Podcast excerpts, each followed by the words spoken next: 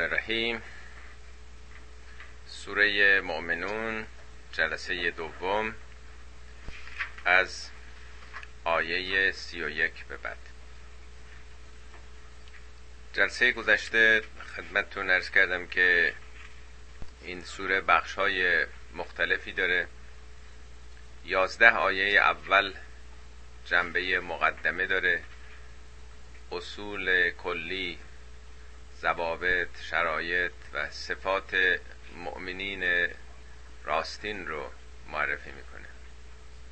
یه مدل میده یک در واقع ایدئالی رو نشون میده. این یازده اول یازده آیه اوله. یازده آیه بعدیش یعنی تا آیه 22 آیات خداست در آفاق و انفس در نفس خود انسان و در جهان بیکران هستی. و ذکر نعمات سرشاری که خداوند به بندگانش عنایت کرده. یعنی اول که یه ایدال هایی رو اخلاقیات متعالی رو نشون میده بعد ما رو به یاد نشانه های خدا در جهان هستی و در وجود خودمون و نعمات او میندازه. بخش سوم وارد تاریخ گذشته میشه. یعنی حالا با این معیارها و اصول کلی و این نعمات تاریخ بشر رو برق بزنیم ببینیم انسانهای گذشته چگونه عمل کردن. یعنی بخش سوم یه عبرتگیری تاریخی است. از تجربیات دیگران استفاده بکنیم. یکی از سخنان بسیار بلند حضرت علی است که میفرمند که من گرچه عمر زیادی نکردم ولی چون از گذشته عبرت گرفتم انگار از زمان آدم زندگی می‌کردم. اگر کسی در واقع عمل کرده گذشتگان رو مد نظر قرار بده و از تجربیات اونا استفاده کنه انگار خودش این گنجینه عبرت ها رو و این تجربیات رو به همراه خودش آورده. خب جلسه گذشته اولین تجربه رو که داستان حضرت نوح با قومش بود خوندیم. از این جلسه یعنی از آیه سی و یک به بعد به اجمال البته به اختصار اقوام بعد از نوح رو برای ما داستانشون رو شرح میده. ثم انشأنا من بعدهم قرنا آخرین. سپس انشاء کردیم. انشاء یعنی پدید آوردن. من بعدهم بعد از اونها یعنی بعد از غرق شدن قوم نوح قرن دیگری پدید آوردیم. قرن یعنی مردمی که مقارن هم بودند یعنی یه نسل یه دوره. در زمان ما معمولا به صد سال میگیم یه قرن ولی این اصطلاح در قرآن به مردمی که تو یه دوره زندگی می‌کنن. مثل که بگیم دوره هخامنشی دوره نمی‌دونم اشکانیان یا بگیم مثلا نسل قبل از انقلاب نسل بعد از انقلاب. اینا یک نسلن دیگه. هم سی سال میگن هم پنجاه سال گفتن هم صد سال گفتن. ولی سال درش مهم نیست. این اصطلاحی که میگن نسل بعد از انقلاب نسل سوخته یعنی یه دوره است دیگه. حالا تا عوض بشه یه جریان دیگه ای پیش بیاد. خب گروه دیگه ای بعد از اونها اومدن. بعضی گفتن قوم عاده البته قوم عاد نظر ترتیب تاریخی بعد از قوم نوحه ولی مشخصاتی که تو اینجا داده به نظر میاد که قوم سمود باشه که حضرت صالح پیامبر بر اونها مبعوث شده بود. حالا اسم اینجا نیورده ما کاری نداریم. فارسلنا فیهم رسولا منهم. ما از بین خودشون یه رسولی برانگیختیم. از خودشون غریبه نبود ناآشنا نبود که بنای ناسازگاری و لجبازی باش بذارن. این رسول برای چی آمده بود؟ ان اعبد الله ما لکم من اله غیره. رسالتش این بود که الله رو بپرستید فقط که برای او معبود دیگه ای نیست. پس خدا رو میپرستیدن. خدا همواره در طول تاریخ مورد پرستش بوده. پرستش وجود داشته ولی همواره آلوده به شرک بوده. به واسطه ها بتها رو واسطه می‌کردن. میگه به جز او نپرستید. الله رو الله معرفه الهه. خدای یکتا. که کسی به جز او نیست. افلا تتقون؟ آیا دست بر نمی دارید تقوا یعنی خیشتن داری مهار نفس خود. پس یه انگیزه ای هستش که آدم سراغ عوامل دیگه بره. خودشو باید کنترل بکنه که به توحید خالص به عبادت خالص میل بکنه. این یه نیروی اراده می‌خواد. خب در برابر این سخن این دعوت این پیامبر چه کردند؟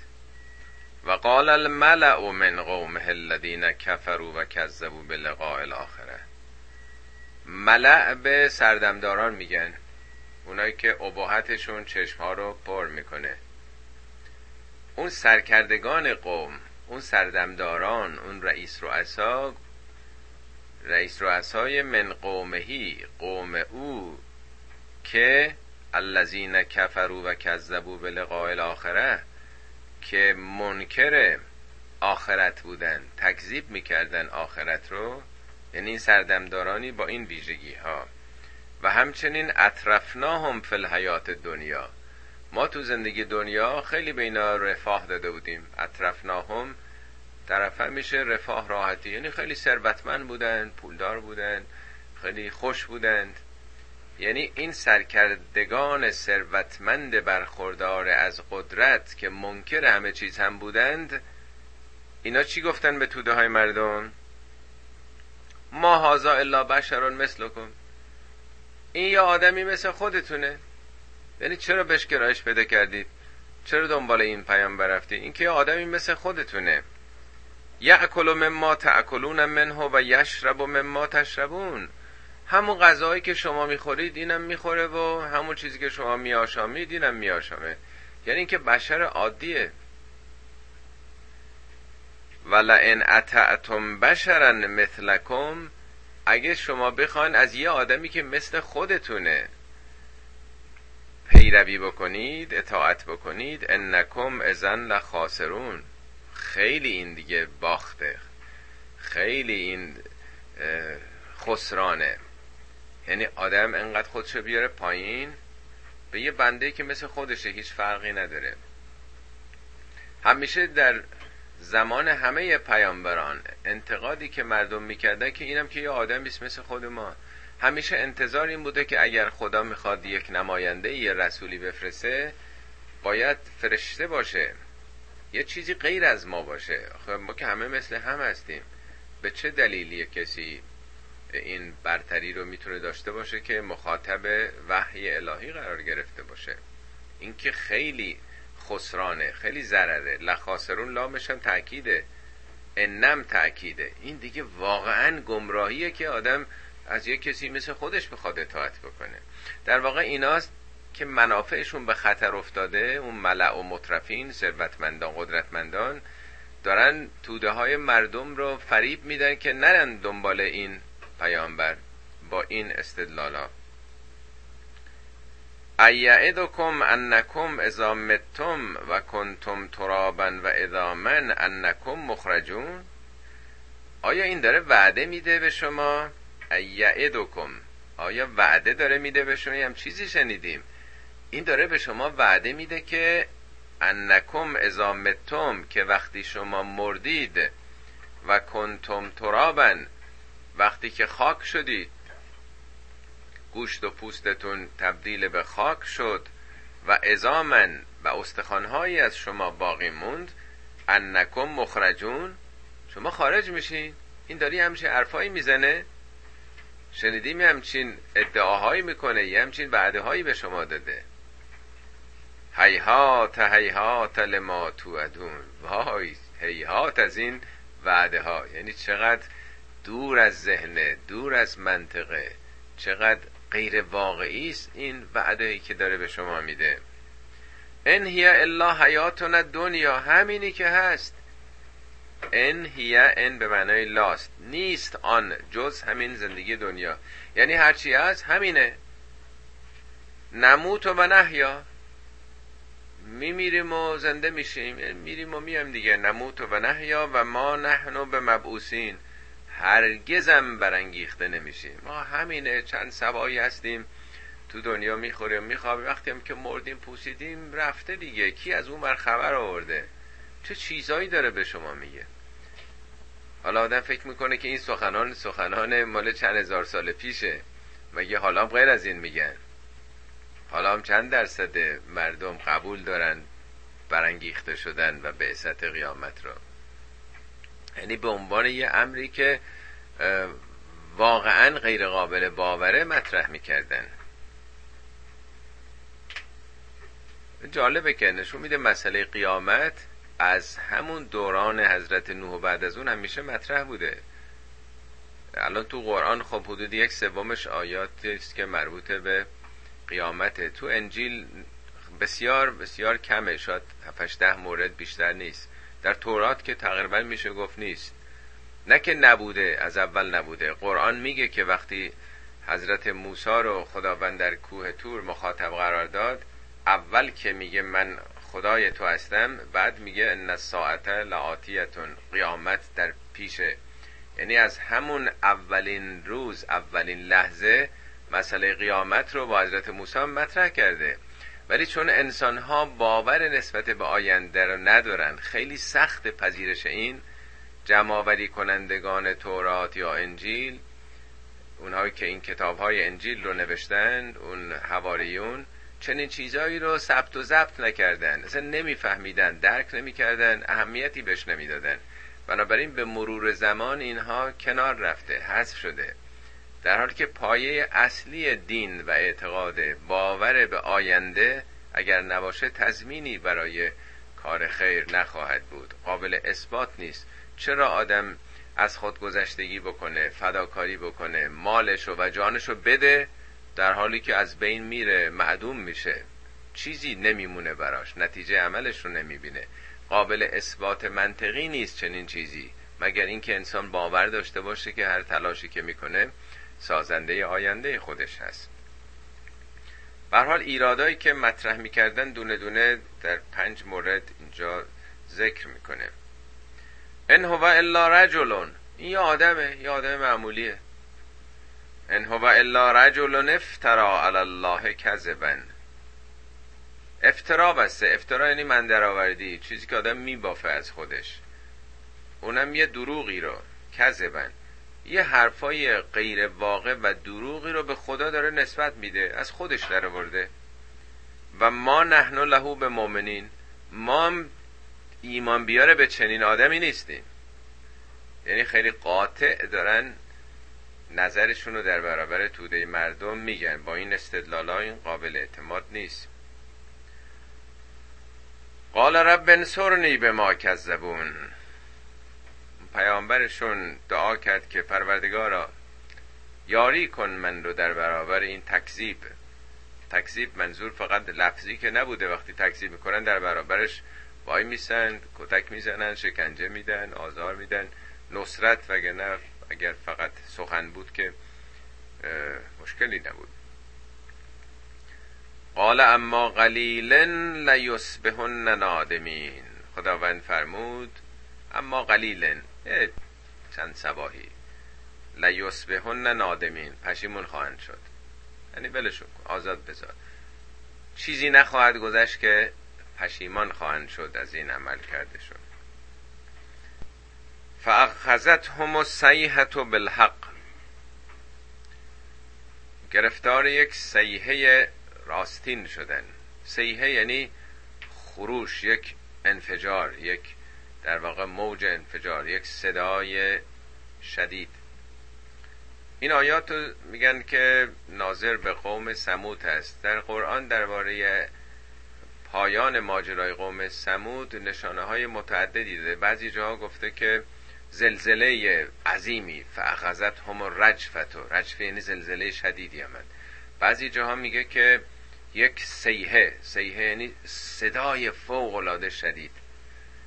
بعضی جاها گفته که سنگریزه توده های در واقع مذاب سنگ روی اونها بارید. که بعضی هم تعجب کردن که خب بالاخره کدوم هستش. به نظر میاد اینا همه نشانه ها و آثار یک عذاب و یک اتفاقه یه بار دیگه وقتی به آیات مشابه این برخورده بودیم اون دفعه عرض کردم که این توده های مذاب زیر زمین گهگاه می‌خوان که خارج بشن مفری برای خروج پیدا نمی‌کنن. این گازها همینطور انباشته میشن در زیر این لایه اصطلاح محکم پوسته روی زمین. هی شدت پیدا می‌کنن شدت پیدا می‌کنن. وقتی که از یه حدی تجاوز می‌کنه ناگهان حالت انفجار به خودش رو می‌گیرن و این انفجار توامه با زلزله است. یعنی اول یه لرزش شدیدی پیش میاد با ریشتر خیلی بالا و بعد ناگهان انفجار پیدا می‌کنه. یعنی اون قسمت اون پوسته زمین منفجر میشه که اون موج انفجارش تا چندین مایل همه چی رو از بین می‌بره و بعد این مواد مذاب توده های آتش فشانی میریزه. در اون منطقه رو فرا می‌گیره. در نمی‌دونم کدوم یکی از سوره ها بود که خدمتون اشاره کردم حدود ده 15 سال پیش توی امریکا هم همون منطقه ایالت واشنگتن نزدیک سیاتل سنت هلند یک کویس. اون عینا همین اتفاق افتاد. من اتفاقا رفتم از نزدیکم دیدم اونجا رو. البته سالهای بعدش به فاصله پنج مایل وسط جنگلم بود این کوه.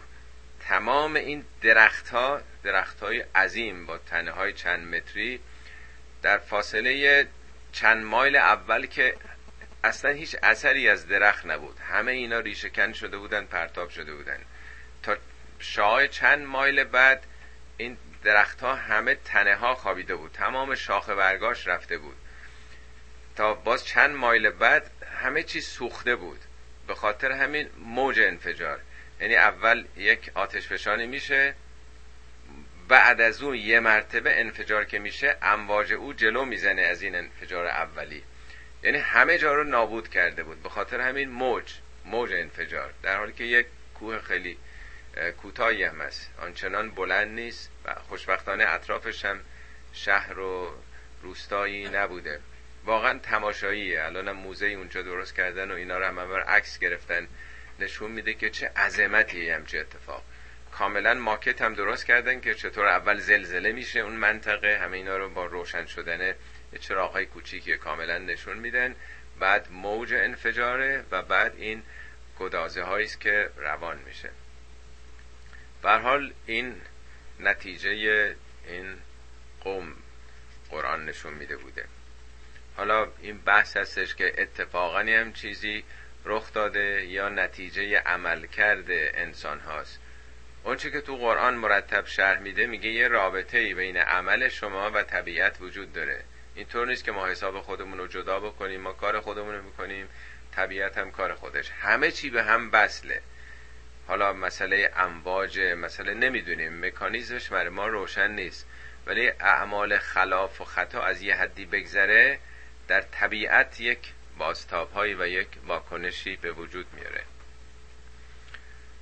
فجعلناهم فاخذتهم السیحة بالحق فجعلناهم قثاء اینا چی شدن؟ قصا میشه این برگ های خشکیده ای هستش که پاییز باد می‌بره این بر اونور یعنی نهایت سبکی و بیارزشی و بیواری. درست مثل یه چیزای بیارزشی که تو طبیعت باد می‌بره و روی جریان سیلاب را میفته به این کفی هم که روی سیلاب هست اونم قطاع میگن. یعنی اینا اینطور هیچ هیچ شدن نیست شدن نابود شدن هیچ اثری ازشون نموند. و بعدن للقوم الظالمین دور باد از قوم ظالم. رحمت خدا از اونا دور است. ثم انشأنا من بعدهم قرونا آخرین. بعد از اینا باز هم نسل های دیگه مردمانی دیگه عصرهای دیگه ادامه پیدا کرد. همینطور نوبت به گروه ها و نسل ها و نجات های دیگر رسید. ما تسبق من امت عجلها و ما یستاخرون هیچ امتی از اون عجلش نه پیش افتاد نه پس افتاد. عجل یعنی سرآمد دیگه. نه اینکه خدای عجلی تعیین کرده که این قوم مثلا باید حتما 100 سال 150 سال عمر بکنه. یعنی اون نتیجه طبیعی عملش وقتی که به اون می‌رسه به اون عجل قوانین اینطور نیست که حالا پس زده بشه یا یه کمی زودتر یا یه کمی دیرتر. هر چیزی نظام مقدر و منظم خودش رو تو طبیعت داره. ثم ارسلنا رسولنا تترا. سپس همینطور پشت سر هم رسولان رو فرستادیم. تترا یعنی متواتر یعنی پیوسته. یعنی این یه معلم و دوتا معلم نبوده. این تاریخ بشره. پشت سر هم رسولانی فرستادیم. ولی کلما جاء امتن رسولها هر وقت که هر رسولی آمد کذبوه تکذیبش کرده. این در واقع سیر عکس العمل امت ها بود. فاتبعنا بعضهم بعضا. پشت سر هم همینطور تکرار شد. اینا رو پشت سر هم قرار دادیم این نسل ها رو. و جعلناهم احادیث فبعدن لقوم یا لا یؤمنون. اینا رو به صورت حدیث در آوردیم حدیث یعنی قصه و داستانی که نقل میشه. یعنی سرگذشت اینا به عنوان قصه ای موند. قوم لوط قوم نوح قوم سبا اینا تو قصهش مونده. اینا از بین رفتن. داستانهاشون ماجراهاشون مونده. فبعدن لقوم لا یؤمنون. دور است از قوم ناباور. یعنی مردمی که حقایق رو باور نمی‌کنن دور باد بر اونها. یعنی یک نوع دفع ترده یعنی تو این سیستم جا نمی‌گیرن. اینا دور میشن از رحمت خدا. ثم ارسلنا موسا و آخاه هارون به آیاتنا و سلطان مبین. پس از طی این مراحل سپس ما موسا و برادرش هارون رو همراه آیاتمون یعنی معجزات تو قرآن نه تا معجزه برای اینها شمرده. یکیش اساس یکیش اون ید بیزاست دست نورانیست موارد دیگه هم تو سوره ها بیان کرده. و هم سلطان مبین. یک تسلط آشکار یعنی یک منطق محکم یک استدلال و برهان قاطع. یعنی هم منطق داشت و هم نشانه و معجزه آیاتی داشت. داستان حضرت موسی و رسالت او در طول تاریخ یک نقطه عطفه. در همه سورهای قرآن قبل از او پنج در واقع دوران نوح دوران هود بعد صالح بعد لوط بعد شعیب بعد موساس. یعنی پنج مقطع مهم رو در دوران مختلف رشد بشر پنج تا پیامبری که مهم بودن. وسطاش بازم کسانی آمدن رفتن. ولی این چهارتا مثل پنج کلاس مثلا دوره دبستانه. نوح و هود و صالح و لوط و شعیب. اینا پشت سر هم این پنج دوره بوده. بعد از او وارد دوران دبیرستان به اصطلاح میشیم. یه دوره دیگه است یه شکل دیگه است. یه تحول به کلی متفاوت با قبل خودشه. دوران حضرت موسی برای اولین بار یه جامعه دینی تشکیل میشه. زمان نوح که 950 سال تبلیغ کرده معلوم نیست. ده 20 نفر نمی‌دونم سی چل نفر کمتر بیشتر در حدی که داخلی کشتی شدن. یعنی راندمانش اگه سال یه دونم بود باید 950 تا می‌شد. ولی من نمی‌دونم 95 نفرم بوده یا نه. خیلی خیلی کم. در زمان هود نسل بعد یه تعداد قلیلی به او ایمان میارن زمان صالح قرآن میگه اینا یه هویت اجتماعی پیدا کردن. ان کان طائفه منهم آمنو بالذی ارسلت. اگر یک گروهی ایمان آوردن یه طایفه یه گروهی نیومدن حالا تحمل کنید همدیگه رو تا خداوند حکم کنه. پس یه طایفه شدن یه گروه شدن مؤمنین. یه هویتی پیدا کردن. زمان شعیب می‌بینیم جلوتره. همینجور یواش یواش مؤمنین یه مقداری هویتی بیشتر پیدا می‌کنن. پذیرش خدای یکتا پذیرش قیامت و این ارزش ها یواش یواش حالا تو جامعه بشری داره جا میفته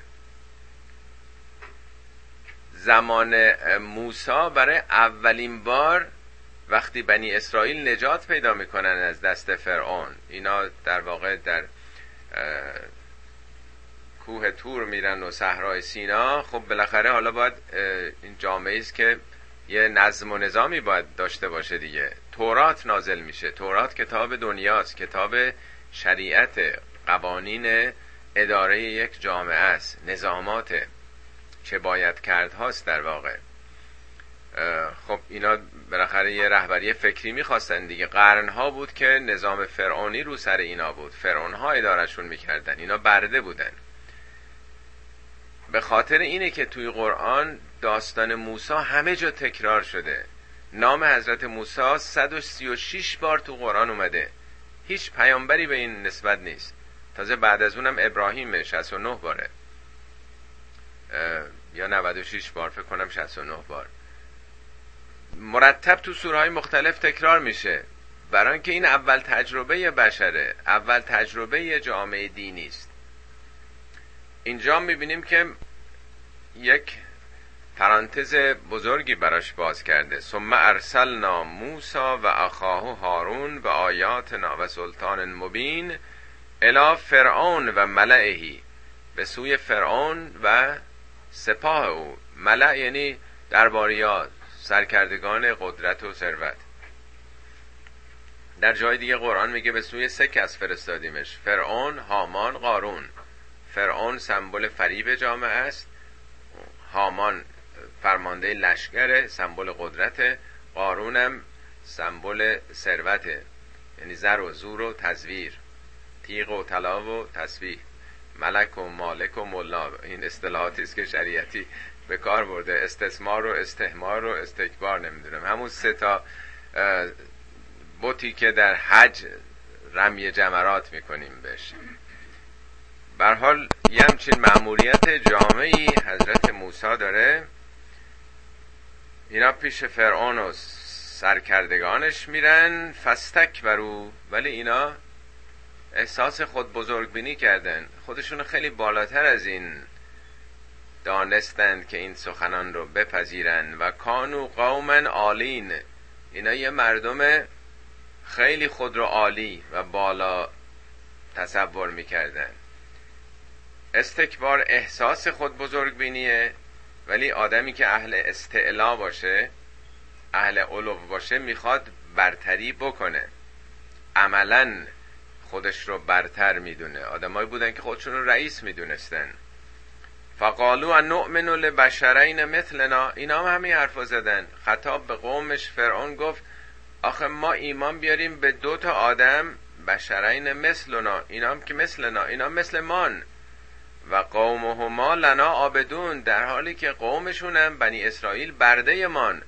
آخه چطور ممکنه که آدم ایمان بیاره به بردش به کسی که از جمله بردگانه؟ قوم اینها برده ما هستن. اینا عابد ما هستن. عبد نه که ما رو میپرستن. یعنی در واقع تسلیم و رام و در اختیار ما هستن. اینا کلفت نوکرای ما هستن. چطور آخه به اینا ایمان بیاریم؟ فکذبوهما. بنابراین تکذیب کردن هر دو اینها رو. فکانو من المهلکین. اینا هم از جمله هلاک شوندگان شدند. ولقد آتینا موسی الکتاب لعلهم یهتدون. خب بعد از اینکه از دست اونا نجات پیدا کردند خداوند میگه ما به موسی کتاب رو دادیم برای اینکه مردم حالا بدونن چیکار بکنن هدایت بشن. داستانو می‌دونین دیگه بعد از اینکه نجات پیدا می‌کنن به صحرای سینا میرن موسی در کوه تور میره اون الواح دهگانه رو تحویل می‌گیره و راه رهبری اون قوم رو خداوند به او آموزش میده. اینجا به اختصار داره از این داستان ها میگذره. فقط نمونه داره میاره نوبت بعدی نوبت رسالت حضرت عیسی است فقط با یه آیه میگذره. و جعل ابن مریم و امهو آیتن ما پسر مریم و مادرش رو آیه قرار دادیم. به نظرتون عجیب نمیاد؟ این نوع به جایی که بگه ما عیسی و مادرش رو میگه پسر مریم و مادرش رو. پسر مریم خودش گفته مریم دیگه. می‌خواد تاکید رو روی اینکه او پدر نداشته. بارها تو قرآن یعنی همه جا شاید به استثنای یک دو مورد. میگه عیسی ابن مریم. عیسی پسر مریم. همه جا دیده باشه این حرفا می‌زنه. مسیح یا میگن پسر خدا یا خود خدا. مخصوصا قرآن میگه پسر مریم. اینجا میگه پسر مریم و مادرشو. اصلا اسم عیسی از پسر مریم. این مهمه این شگفتی هستش این معجزه است که بدون پدر به دنیا آمده. پسر مریم و مادرش را نشانه ای قرار دادیم معجزه ای قرار دادیم. و آویناهما الى ربوت ذات قرار و معین. اونها رو پناه دادیم. آویناه یعنی جای امنی بهشون دادیم. به کجا؟ الا ربوتن ربوه به جای بلند میگن. یه تپه ای که مثلا اشراف داره به شهر. ذات قرارن جایی که قرار داشت. قرار یعنی آرامش آسایش. امنیت ذاتش در واقع اونجا. و معینم یعنی آب جاری. خب این ظاهرش اینه که خب ما مریم و پسرش رو در جایی پناه دادیم که جای امنی بود جای سبز و خورمی بود. ظاهرا یه مکانی رو حالا داره میگه. حالا این مکان کی هست؟ اون موقع که عیسی به دنیا آمده یا دوران بعد از او هستش تا به سنی برسه که بتونه تبلیغ بکنه. آیا بعد از اون رو دورانی که حضرت عیسی دیگه قایب شد و داره میگه؟ آیا اصلا مسئله یه جایگاه زیست مکان رو داره میگه که خب حالا چقدر فرق می‌کنه که اینا کجا زندگی می‌کردن؟ البته می‌دونید حضرت مریم بعد از کشته شدن زکریا و کشته شدن یحیی از اون شهر دور میشه. زکریا عهدهدار اداره مریم بود دیگه. او در واقع نگهداری می‌کرد. پدر که نداشت. زکریام مسئول اون معبد بود. اون به صلاح پرستشگاه بود که او رو می‌کشن دیگه. پسرش یحیی رو هم سر می‌برن. طبیعتا یه جامعه یه شهر یه فرهنگی بود که قابل تحمل نبود و مریم هم از اونجا دور میشه. قرآن میگه ازن تبزت من اهلها مکانن شرقیین دور شد فاصله گرفت از اون مردم. اون شهر در یه مکان شرقی. حالا شرقی جهت جغرافیایی رو شرق طلوع خورشید مثلا نور مثلا حقیقت و خورشید معرفت. حالا روشن نیست که اینا جنبه ظاهری داره یا یه اشارات معنوی هم هست. به حال ممکنم این معنای زمینی رو داشته باشه که اینها رو ما پناه دادیم در یه جایگاه بالایی. مثل هدایت جاری و آرامش و مثلا قرار دائمی داشت. ظاهرش همطور که ارز کردم لغات لغات مکانه. در یه تپه بلندی دارای آرامش و حال معینم آب جاری رو میگن حالا به هر معنایست که خیلی روشن نیست. خب تا اینجا این سیر و سلسله رسولان رو برامون بیان کرد. حالا خطاب به همه رسولان نکته ای رو میگه که بهترین فراز فعالیت های اینترفیث فعالیت های بین المذاهبی می‌تونه باشه. یا ایوه الرسول ای رسولان کلو من الطیبات و عملو صالحا. بخورید از پاکیزه ها و عمل اصلاحی بکنید. این نمیگه نخورید شما فرق دارید. بخورید ولی حلالشو. نه هر چی بگیر آدم بیاد. پاکیزه بخورید یعنی حلال و طیب و انرژی بگیرید و کار مثبت بکنید کار مفید بکنید. انی به ما تعملون علیم. بدونید که من به هر چی می‌کنید بسیار دانا هستم. حالا این آیه بعدی مورد نظر بنده بود. و ان هازهی امتکم امتا واحدتن. این خطاب هم به رسولانه و هم به پیروان اونها امت ها که این امت یعنی بشریت یک خانواده است. ان هازهی امتکم امتا واحدتن یه امته. معنی نداره بگیم امت یهودیا امت مسیحیا امت مسلمونا. ای رسولان ای پیروان رسولان یه جامعه است یه خانواده است. بشریت یه امته. رئیسش کیه؟ و انا ربکم. منم ارباب رب و صاحب اختیار شما هستم. فتقون پس بپرهیزید. تقوا داشته باشید از تعصبهای قومی نژادی و منیتهای مختلفی که در طول تاریخ بوده. خطا به همه اونها میگه. شبیه همونیست که تو سوره حجرات اومده که ما انسان رو انا خلقناکم من ذکرن. و انسا ما شما رو از یک مذکر و معنسی آفریدیم یعنی یه پدر مادر دارین. و جعلناکم شعوبا و قبائل لتعارفو شعبه شعبه شدید قبیله قبیله کشورهای مختلف. برای اینکه همدیگه رو بشناسید. لتعارفو هدف از خلقت و این تنوع ها همینه. تعارفو باب تفاعل عرفانه. با همدیگه مناسبات فرهنگی اقتصادی برقرار بکنید همدیگه رو بشناسید و بدونید ان اکرمکم عند الله اتقاکم. با ارزشترین شما گرامی ترین شما نزد خدا کسی است که بیشتر بتونه خودش کنترل کنه بر خودش بیشتر مسلط باشه. فراوون توی قرآن این توصیه ها به ما شده. در یه جای دیگه سوره آل امران به پیامبر میگه برو به اهل کتاب بگو قل تعالا الى کلمت سواء بیننا و بینکم. بیاین با هم دیگه اطلاف بکنیم با هم یکی بشیم. قول این سه محور. الله نعبد الا الله جز الله نپرستیم. ولا نشرک بهی شیئا جز برای خدا شرکی نورزیم. ولا یتخذ بعضنا بعضا اربابا من دون الله به جز خدا اربابی نگیریم. همین. خدا شرک نورزیم اربابا هم بذاریم کنار. همین. میگه برو به اهل کتاب بگو تعالو بیاین بالا خودتون رو بکشید بالا. میگه اگر هم اونا نپذیرفتن بهشون بگو فقولش هدو به انا مسلمون. شاهد باشید که ما اومدیم. ما تسلیم این امریم. ما تسلیم خداییم. نه برتری های قومی نژادی قبیلگی و الی آخر. بارها تو قرآن میگه که برید به اینا بگین. خدای ما و خدای شما یکیه. ما به خدا ایمان آوردیم. ما به ابراهیم ایمان ابراهیم رو قبول داریم اسحاق رو قبول داریم یعقوب رو قبول داریم اسبات دوازده شعبه بنی اسرائیل رو قبول داریم. اونچه که به موسی داده شده اونچه که به عیسی داده شده اونچه که به همه انبیا داده شده ما همه اینا رو قبول داریم و نحنو لهو مسلمون. ما تسلیم خداییم نه تسلیم این منیت های قومی و نژادی. دیگه یکی دوتا نیست. این آیات فراوان تو قرآن. اینجا در همون راستاست که این یه امته یه خانواده است. ولی متاسفانه انسان ها چیکار کردن؟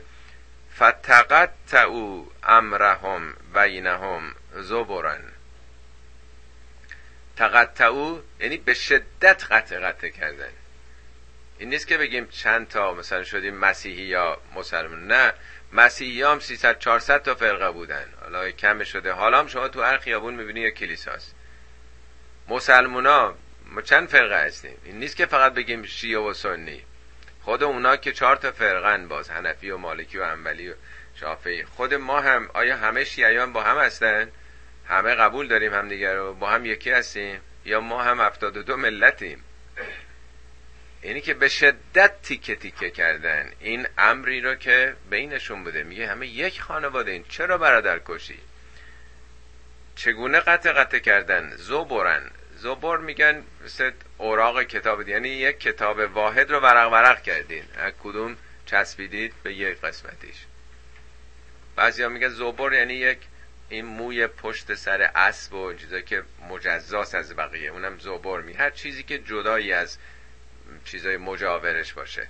خودتون رو جدا کردین مشخص کردین کشیدین بیرون. کل حزب به ما لدیهم فرهون هر حزبی حزب یعنی همین انشاب گروه. هر کی خوشه به اونچه که نزدش هست.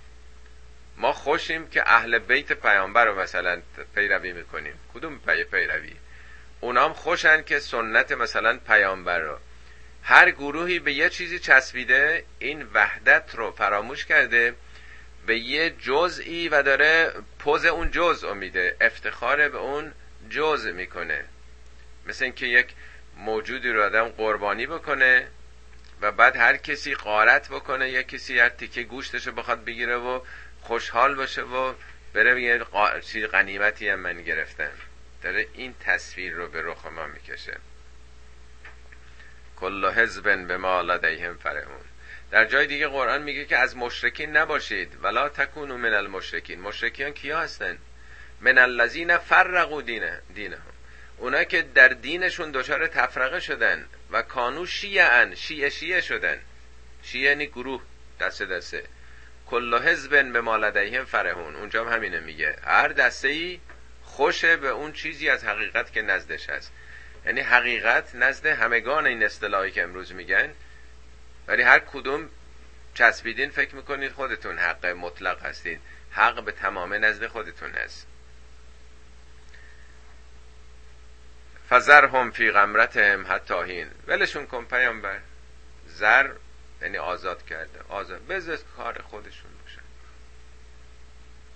فایده که نداره. وقتی یه مردمی فرهنگ وحدت رو ندارن همینه دیگه. تا کی؟ حتی هین تا موقعش برسه تا مرگش یا تا عذاب تا قیامت. بذار هر کار دلشون می‌خواد بکنن. بذار تو سر کله هم بزنن. ایحسبون انما نمدهم بهی من مال و بنین بنین نصار لهم فی الخیرات بلا یشعرون. این اختلافات از کجا شروع میشه؟ دنیاست. میل به دنیا و رقابت سر دنیاست که باعث میشه که آدم حق و حقیقت رو قربانی بکنه. ایحسبون آیا این چنین حساب می‌کنن؟ این چنین میپندارند. انما نمدهم اینی که ما بهشون امداد کردیم. بهی من مال و بنین. این همه فرزندان و این همه مال و فرزند پسران دادیم. نصار لهم فی خیرات خیلی عاشق چشم ابروشون بودیم. خیلی سرعت گرفتیم در خیرات بر اینها. بنین یعنی پسران. در اون دوران پسر بیشتر داشتن دلیل قدرت بوده. دولتی که نبوده پلیسی که وجود نداشته.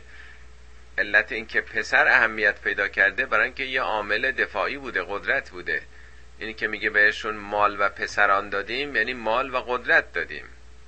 تا همین چل پنجاه سال پیش هفتاد هشتاد سال پیشم تو مملکت خود ما هم همینطور بود دیگه. تو سختی ها خانواده که پسر بیشتر دارن بیشتر می‌تونن. به خصوص تو جوامعی که اصلا پلیس و ژاندارم و نمی‌دونم کسی نبوده که دفاع کنه مگر خانواده که پسران متعددی داشته باشن. یعنی این دیدگاه بشره که همینی که ثروتمند بشه قدرتمند بشه فکر می‌کنه که خدا خیلی خاطرش خواسته. ما هم مگه غیر از این نمیگیم مگه؟ طرف انقدر پول داره چه خدا براش خواسته ها؟ نمیگیم؟ چقدر خدا براش خواسته؟ فکر می‌کنیم اونی که خیلی داره خدا براش خواسته اونی که نداره خدا نخواسته براش. تو سوره اتفاقا فجرم همینو میگه. میگه ما همینی که می‌خوایم انسان رو امتحان کنیم. فعمل انسان اذا مبتلاه ربه همینی که خدا می‌خواد که رو امتحان بکنه فانعمه نعمتی بهش میده. یا فاکرمه و نمه فیقول و ربی اکرمن. زود فکر می‌کنه که خیلی خودش مهمه.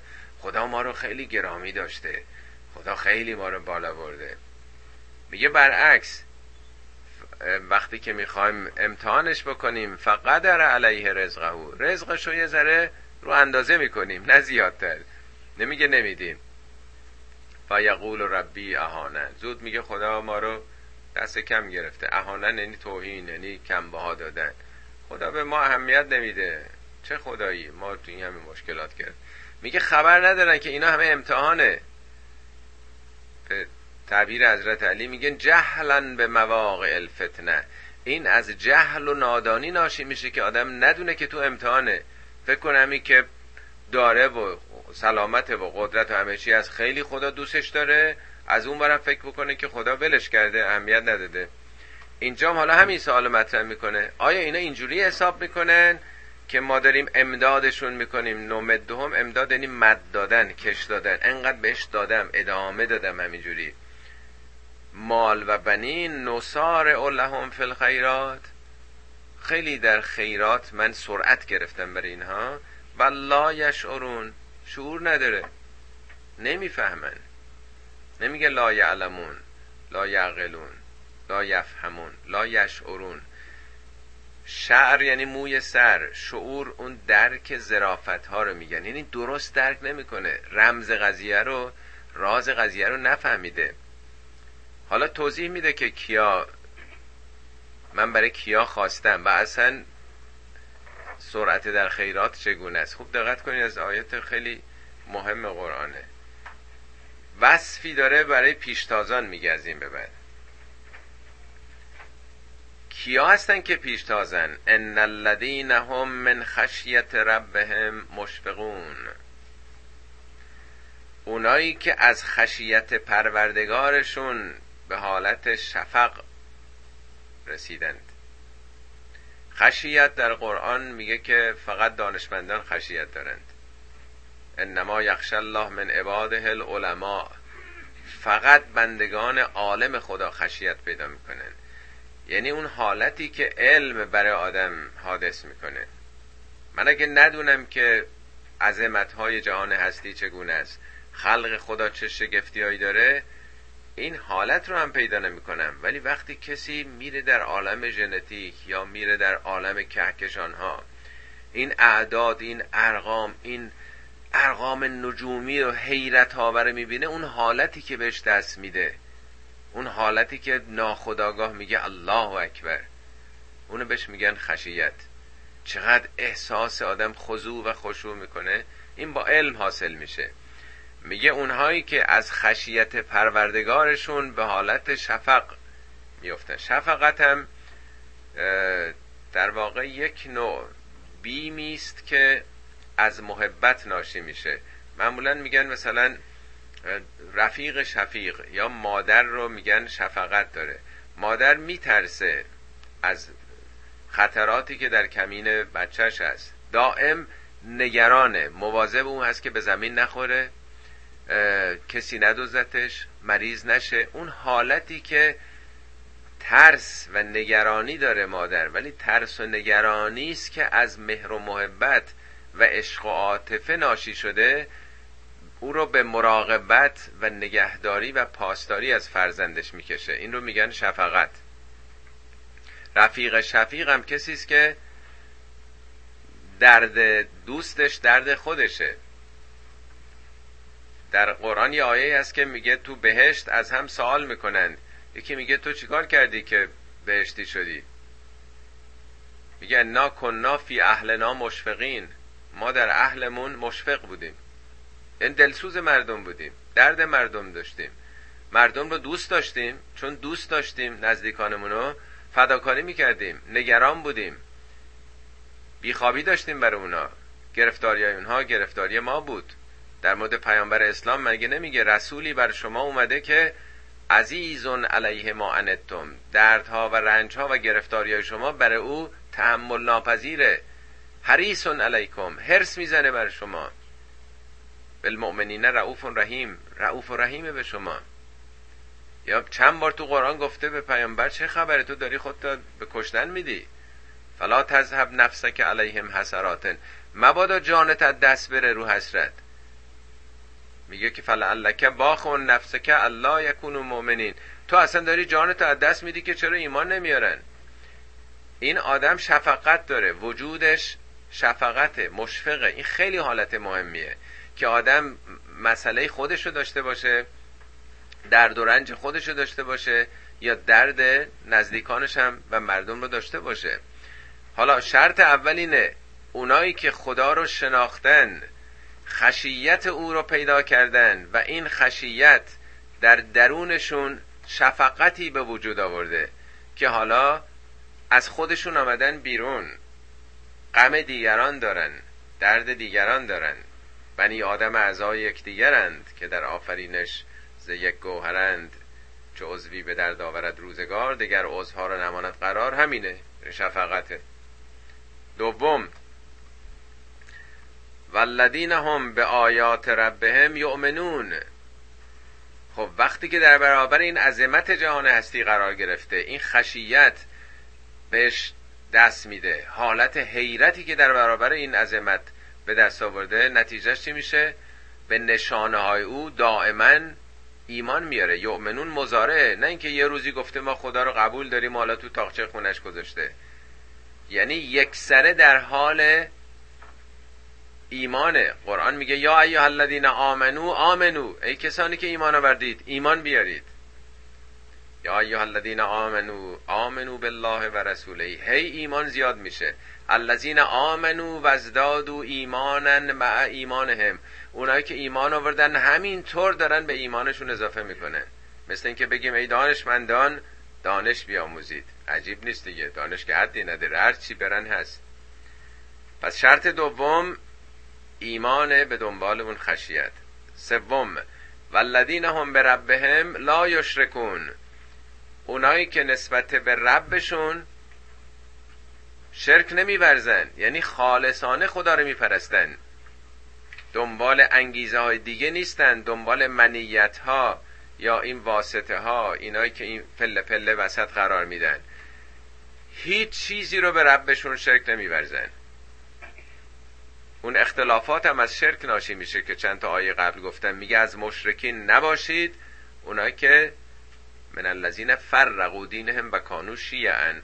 دچار تفرقه و شیعه شیعه شدن پیرو. یعنی همه اینا انگیزه های خودخواهی داره. اگر کسی واقعا به ربش باور داشته باشه دلیل نداره که تو سر کله دیگری بزنه. همه این به اختلافات از منیت هاست. این آقا می‌خواد اون رئیس بشه این می‌خواد این رئیس بشه. این می‌خواد که رساله اون این می‌خواد رساله این این می‌خواد که نمی‌دونم این به کجا برسه. این منیت هاست که این تفرقه ایجاد کرده. اما چهارم. والذین یعطون ما آتاو اونایی که اونچه باید بدن میدن. یعطون اینا مزاره ما آتاو اون چیزی رو که یعنی اون کاری که باید بکنن می‌کنن. اون وظایفی که با هست انجام میدن. حقوق شرعیه که برگردنشون هست دارن انجام میدن. هرچی خدا گفته انفاق صدقات کمک به دیگران دارن می‌کنند. و قلوبهم وجلتون.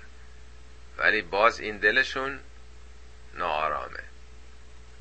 وجل یعنی نگرانی مضطرب. چرا؟ انهم الى ربهم راجعون. برای که به سوی ربشون دارن میرن. این شبیه این دوبار در قرآن اومده جای دیگه. بعضی هم تعجب می‌کنن. میگه اینا همه کاری که دارن می‌کنن می‌کنن. پس چرا دلشون ناآرامه؟ مگه تو قرآن نگفته که علا به ذکر الله تطمئن القلوب؟ دل آرام گیرد به یاد خدا. پس باید آرامش داشته باشن. چرا ندارن؟ میگه برای همین. برای اینکه دارن به سمت او میرن. یه دفعه دیگه مشابه بود درس کردم. اینا که خودشونو برای کنکور تو ایران آماده می‌کنن. حالا بعد از اینکه دیپلمشون گرفتن چند ماهی که بیشتر تا امتحانات کنکور نیست. همه این دوران گذروندیم. همه می‌دونیم دیگه. یا اگر کسی هم خودش نرفته باشه این مسیر رو میگه گر نخوردم نان گندم دیدم به دست مردم. برای همه بودیم شنیدیم و می‌دونیم دیگه. شبی دو سه ساعت دادن بیشتر نخوابه همه مهمونیا و همه تفریحاش هم بزنه. تا آخرش هم ناراحته. تا آخرم دلش هم همون شب امتحانم میتپه. چرا؟ برای که میدون شوخی نیست. یه میلیون نفر شرکت می‌کنن. چند نفر می‌تونن اون رشته بالا رو بالا دانشگاه شریف بخواد بره؟ نمی‌دونم رشته الکترونیک یا امران یا چیز دیگه است. چون شوخی نداره. با یه ذره بیتوجهی یه مرتبه چهار تا رقم که بیفته پایین دیگه نمی‌تونه اون رشته دلخواهش بره. زندگیش عوض میشه. حالا اون که انقدر مهم نیست این امتحانات تو این دانشگاه. ما داریم برای کنکور ابدی خودمون رو آماده می‌کنیم. برای ابد برای همیشه. خب پس میشه آدم بی تفاوت باشه؟ به خاطر همینه میگه اینا راضی نیستن. همه اون کارهایی که باید بکنه داره می‌کنه. ولی این دلش باز آرام نیست. برای که انهم الى ربهم راجعون. داره به اون سمت میره به سمت بینهایت میره. این سخن رو از حضرت علی شنیدین میگه آه آه من قلت زاد. وای بر من از کمی زاد. یعنی توشه کوله بارم خالیه. آه من قلت زاد. و عظیم المورد عظمت جایی که باید برم. و طول طریق راه دراز و بعد سفر این سفر دراز. راه طولانی سفر دراز و عظمت اهمیت اونچه که باید برم. بنابراین وقتی که در دیدگاهش با اون عمل کرد چنینه میگه وای بر من وای بر من از دست خالیم آدم هر چقدر روشنتر باشه آگاهتر باشه می‌فهمه که چقدر عقبه و چقدر باید تلاش بکنه. آدمایی که دیدشون محدوده با یه دلار شدن و یه نماز روزه دیگه طلبکارم میشیم از خدا دیگه. والذین یعتون ما آتوا و قلوبهم وجلة انهم الى ربهم راجعون. اولئک یسارعون فی الخیرات و هم لها سابقون.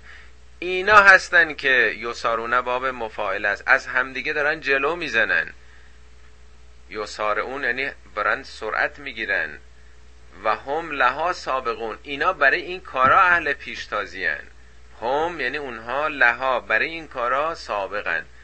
مسابقهشون نه برای مال و ثروت و پست و مقام. مسابقهشون برای این کاراست. اینا دارن سرعت می‌گیرن و سبقت این دوتا هم با همه. یه وقت هست که شما سرعتتون خیلی زیاده. یا یه وقت هست که از هم سبقت دارید می‌گیرید. ولی هر دوتون دارید متوسط را میرین. یا اون راهی که رفتید از طرف جلو زدید اون برای که خیلی تون نمی‌رفته. ولی سرعت داشتن یه مسئله دیگه است. بهشت و تو قرآن یه جا میگه بهشت آماده است برای کسانی که سار او الا مغفرت منه سرعت بگیرید. یه جا میگه سابقو سبقت بگیرید به بهشت. هم سرعت و هم سبقت این دو تا اصله. اولش میگه آیه 55 می‌گفت ایحسبون انما نمدهم بهی من مالن و بنین نصار لهم فی الخیرات. اینا فکر می‌کنن که اگه نون و آب بهشون دادیم قدرت دادیم خیلی براشون سرعت گرفتیم. میگه نه سرعت تو خودت باید بگیری.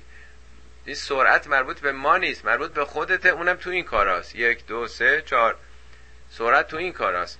این آدما هستن که دارن در خیرات. خیرات یعنی هر چی که خیره خوبه ارزش های متعالی اینا تو این کارا سرعت دارن و برای این کارا اصولا از هم جلو می‌زنن. البته ممکن آدم از خودش ناامید بشه که خب ما کجاییم؟ اینا کجان؟ بله ولا نکلف و نفسا الا وسعها. ما از هر کسی در حد وسعتش انتظار داریم. حالا بعضی ها گفتن که یعنی یه راه سادهش اینه که این خب خدا که از ما که انتظاری نداره. ولی آی گلزاد غفوری من اول بار از ایشون شنیدم خدا حفظشون کنه. ایشون گفت که نه خدا میگه اگه من به تو چنین چیزی رو گفتم وسعتش رو داری. من هیچ کسی رو جز در حد وسعتش تکلیف نکردم. یعنی اگه به تو تکلیف سرعت و سبقت می‌کنم این در توان تو هست. در استعداد تو هست. انسان این بینهایت در وجودش هست. لا یکلف لا نکلف نفسا الا وسعها. و لدینا کتاب ینطق بالحق و هم لا یظلمون. نزد ما هم کتابی است که مطابق حق سخن میگه. یعنی همه چیز ضبط و ضبطه.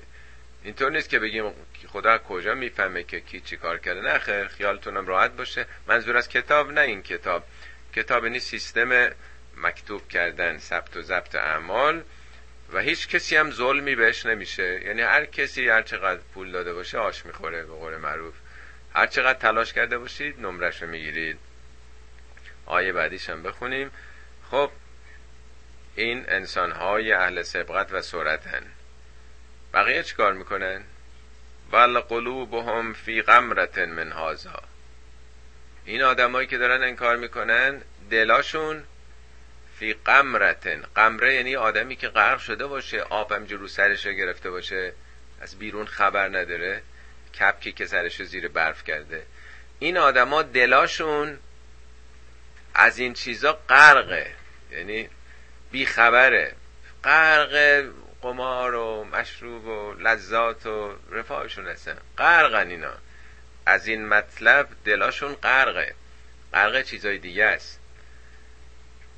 ولهم اعمال من دون ذالک اینا اعمالی دارن غیر از این کارا. یعنی اونا اهل سبقت نیستن اهل سرعت نیستن. اگه باشن سبقت و سرعتشون سر قدرت و ثروته. هم لها عاملون. اینا کننده اون کاران.